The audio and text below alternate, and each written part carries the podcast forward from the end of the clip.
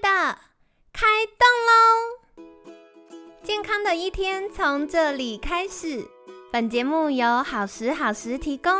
开始之前，别忘了订阅、分享以及追踪好时好时粉砖和 IG。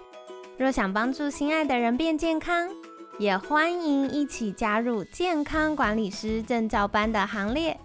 有想听的主题或推荐的来宾，也欢迎来信许愿哟。让凯西陪你一起吃早餐，聊健康。嗨，欢迎来到凯西陪你吃早餐，我是你的健康管理师凯西。今天呢，很开心邀请到凯西的好朋友新北市联三重医院骨科张俊宏医师。张医师早安，凯西早安，各位听众大家早。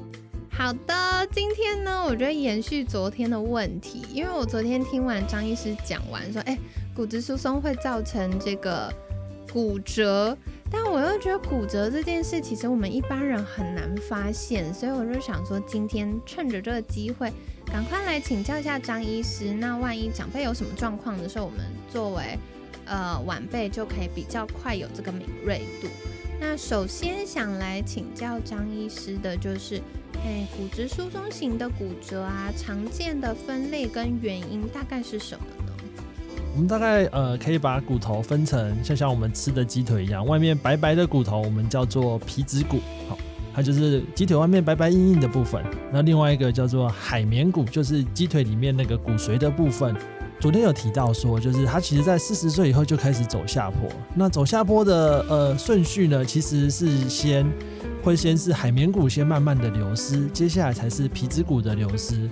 那所以说，其实在不同的呃年纪。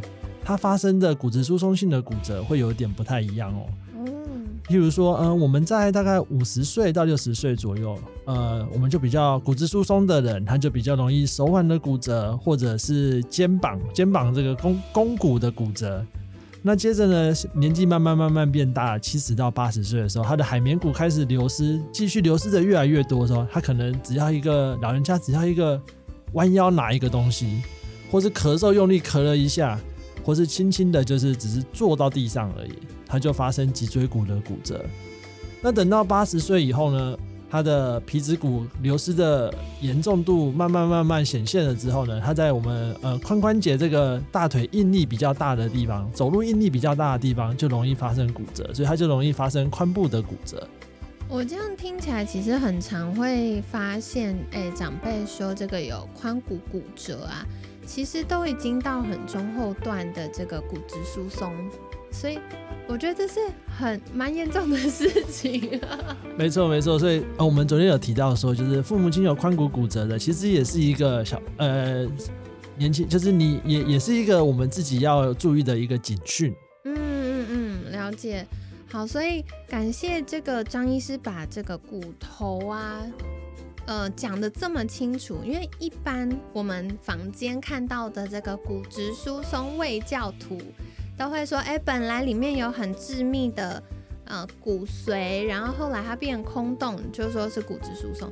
但其实这中间有更多的细节，因为一开始它这个海绵骨骨髓的地方呢，它会先开始流失，那外面的那个硬硬的壳长得还是好好的，所以我们也比较难自己发现。那真正都是到嗯，有一些小的骨头开始，比如说手腕啊或肩膀这个肱骨的地方开始出现骨折了，我们才发现哦，原来里面没有我们想象的这么致命、这么坚硬。那随着流失的程度越来越多，连硬硬的壳都开始不够坚硬、不够稳固的时候，就会发生更严重的，比如说像脊椎骨骨折啊、髋骨骨折。而且像我们前几天就是张医师也有讲到，有一些长辈的骨折，比如说他是小型的骨折或小骨裂，他自己也没发现。对对，所以这都是我们要多加留意的。那接下来想再请教张医师的就是，如果真的骨折的话，我们会有哪些要留意的事情？或者是，诶，如果手术的话，一般医生会怎么样来协助我们呢？呃，如果是呃，刚刚我再补充一下，就是是很多人，譬如说他的呃他的锁骨骨折啊，因为骑脚踏车跌下来锁骨骨折，那或者是说他的脚踝扭到，结果脚踝这边骨折，就是我。他就问我们说：“医生，我是不是有骨质疏松？”对，很担心哎，那时候。那时候我就会跟他说：“啊，这个地方不是骨质疏松，呃，我们所谓讲骨质疏松发生的地方，就不用担心，那都是因为外力造成的。”对，因为我那时候就用了一模一样的问题去骚扰我的骨科医生，我就说：“是不是骨松？骨头这么硬，为什么会断？”我又而且那时候我也不是什么出车祸或严重的受伤，就是有一点角小小角度的。感觉像扭到，对，它就断了，我超震惊的时候，然后我就一直问我医生说，我是不是要补钙？那我要补第三吗？可我平常就有补，为什么会断呢？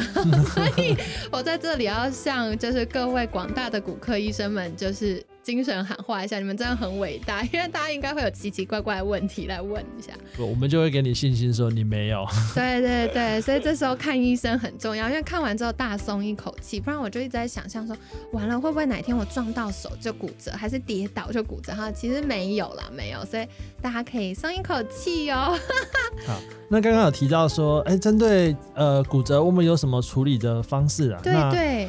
如果是呃像脊椎的骨质疏松性骨折，其实我们可以做，呃，我们可以，我们大概可以分成这样讲，就是它因为这一刚刚凯西有提到说，它的因为骨质里面的空洞比较多，所以它的强度不够，所以它容易因为一个小小的创伤，它就就骨折了。那通常骨折，呃，它表现的症状，他会觉得说，哦，他在。呃，长辈们他们可能会在翻身啊、起身啊，或者是说在床上从躺着要坐起来，或在床上要翻个身，或者是坐着要站起来，瞬间他觉得非常的疼痛。那这个其实也是一个脊椎骨折的一个迹象。那通常我们。我们可以做的方式，除了诶昨天有提到的，就是针对他的骨质疏松去处理之外呢，有时候他真的痛得受不了的时候，我们可以做一个小手术，我们叫做脊椎成型术。嗯，那它就是从呃这个手术，它其实是从呃脊背部上面伸一根针，然后伸到我们骨头里面去，把那些空洞的地方把它填填补起来，然后其实它呃它可以蛮快速的改善呃疼痛感这样子。好酷哦！居然有这种新的做法，哎，大家我真的觉得我们好幸运哦，就是活在这个年代，有非常多这个先进的医疗方式。所以以前我们想到骨科，感觉就是要把皮扒开、肉切开，然后骨头敲敲打打才能治好，对不对？没有哦，张医师告诉我们说，现有非常多微创的手术，就是有一根细细的针，然后把这个。填充可以填去帮助我们骨头变强壮，这样子就可以改善疼痛跟不适。诶，这我有点好奇，如果做这样的手术，他会需要留意什么吗？还是他会需要住院？比如说半个月、一个月吗？我们局部麻醉可以完成这这样的手术，所以说他有些人他有些医生他会选择不住院做这个手术。那其实呃，我们会建议说住个两三天，然后。好好做完检查，手术完再观察一下有没有哪里不舒服，然后或者是说呃他的疼痛啊能不能得到彻底的改善这样子。好棒大家你们现在听完是不是觉得超级厉害？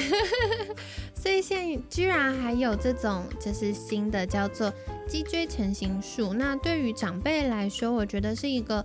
呃，我们作为子女很好沟通的切角，因为一般长辈就会想说，哇，动大刀，那如果要全身麻醉，然后又怎么怎么样，对不对？有好多的担心哦。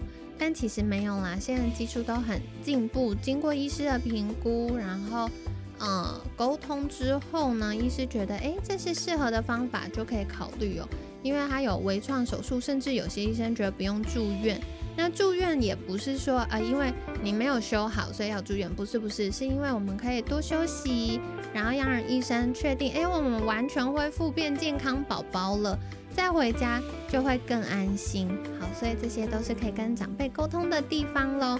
那感谢今天张医师跟我们聊到这个骨质疏松型的骨折，因为我觉得对于可能我不知道听众朋友们啦，因为像凯西的年纪还没有到，所以我一般对骨折的想象就是，哇，可能出车祸啊，然后或者是扭到脚啊，从楼梯上滚下来踩空之类的，然后就哦会有这些骨折或跌倒啊这样。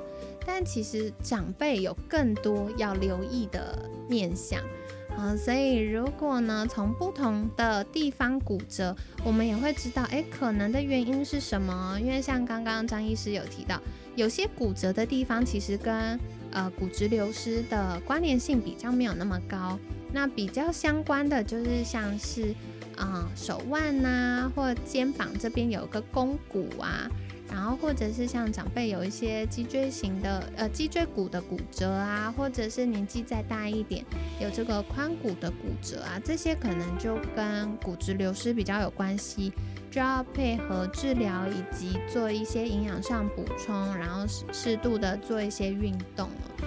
好，所以这些都是比如说像骨科、复健科、物理治疗或运动教练要综合起来一起帮助我们健康的地方。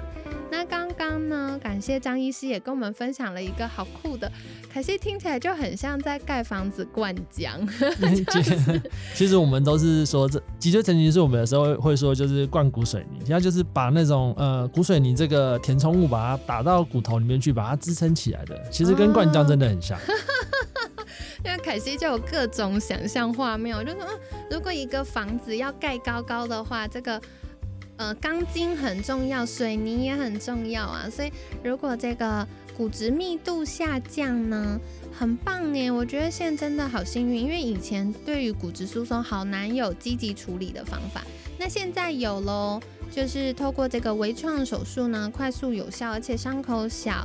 也不会流很多血，所以对于我们整体的恢复啊，还有生活品质都有很大的提升。那真正有需要的话，可以跟医生询问看看喽。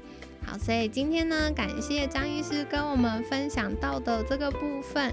那如果大家想要获得更多相关的讯息，或者是诶长辈想要寻求医师的协助，可以到哪里找到您呢？大家可以来新北市联三重医院找我哦。好的，那一样，凯西哦会把相关链接放在我们节目资讯栏，大家可以再去留意一下。那当然，如果有任何的疑问，也可以在私讯好时好时的粉砖，凯西会再了解跟协助的。那今天感谢新北市联三重医院骨科张俊宏医师的分享，每天十分钟，健康好轻松，凯西陪你吃早餐，我们下次见，拜拜，拜拜。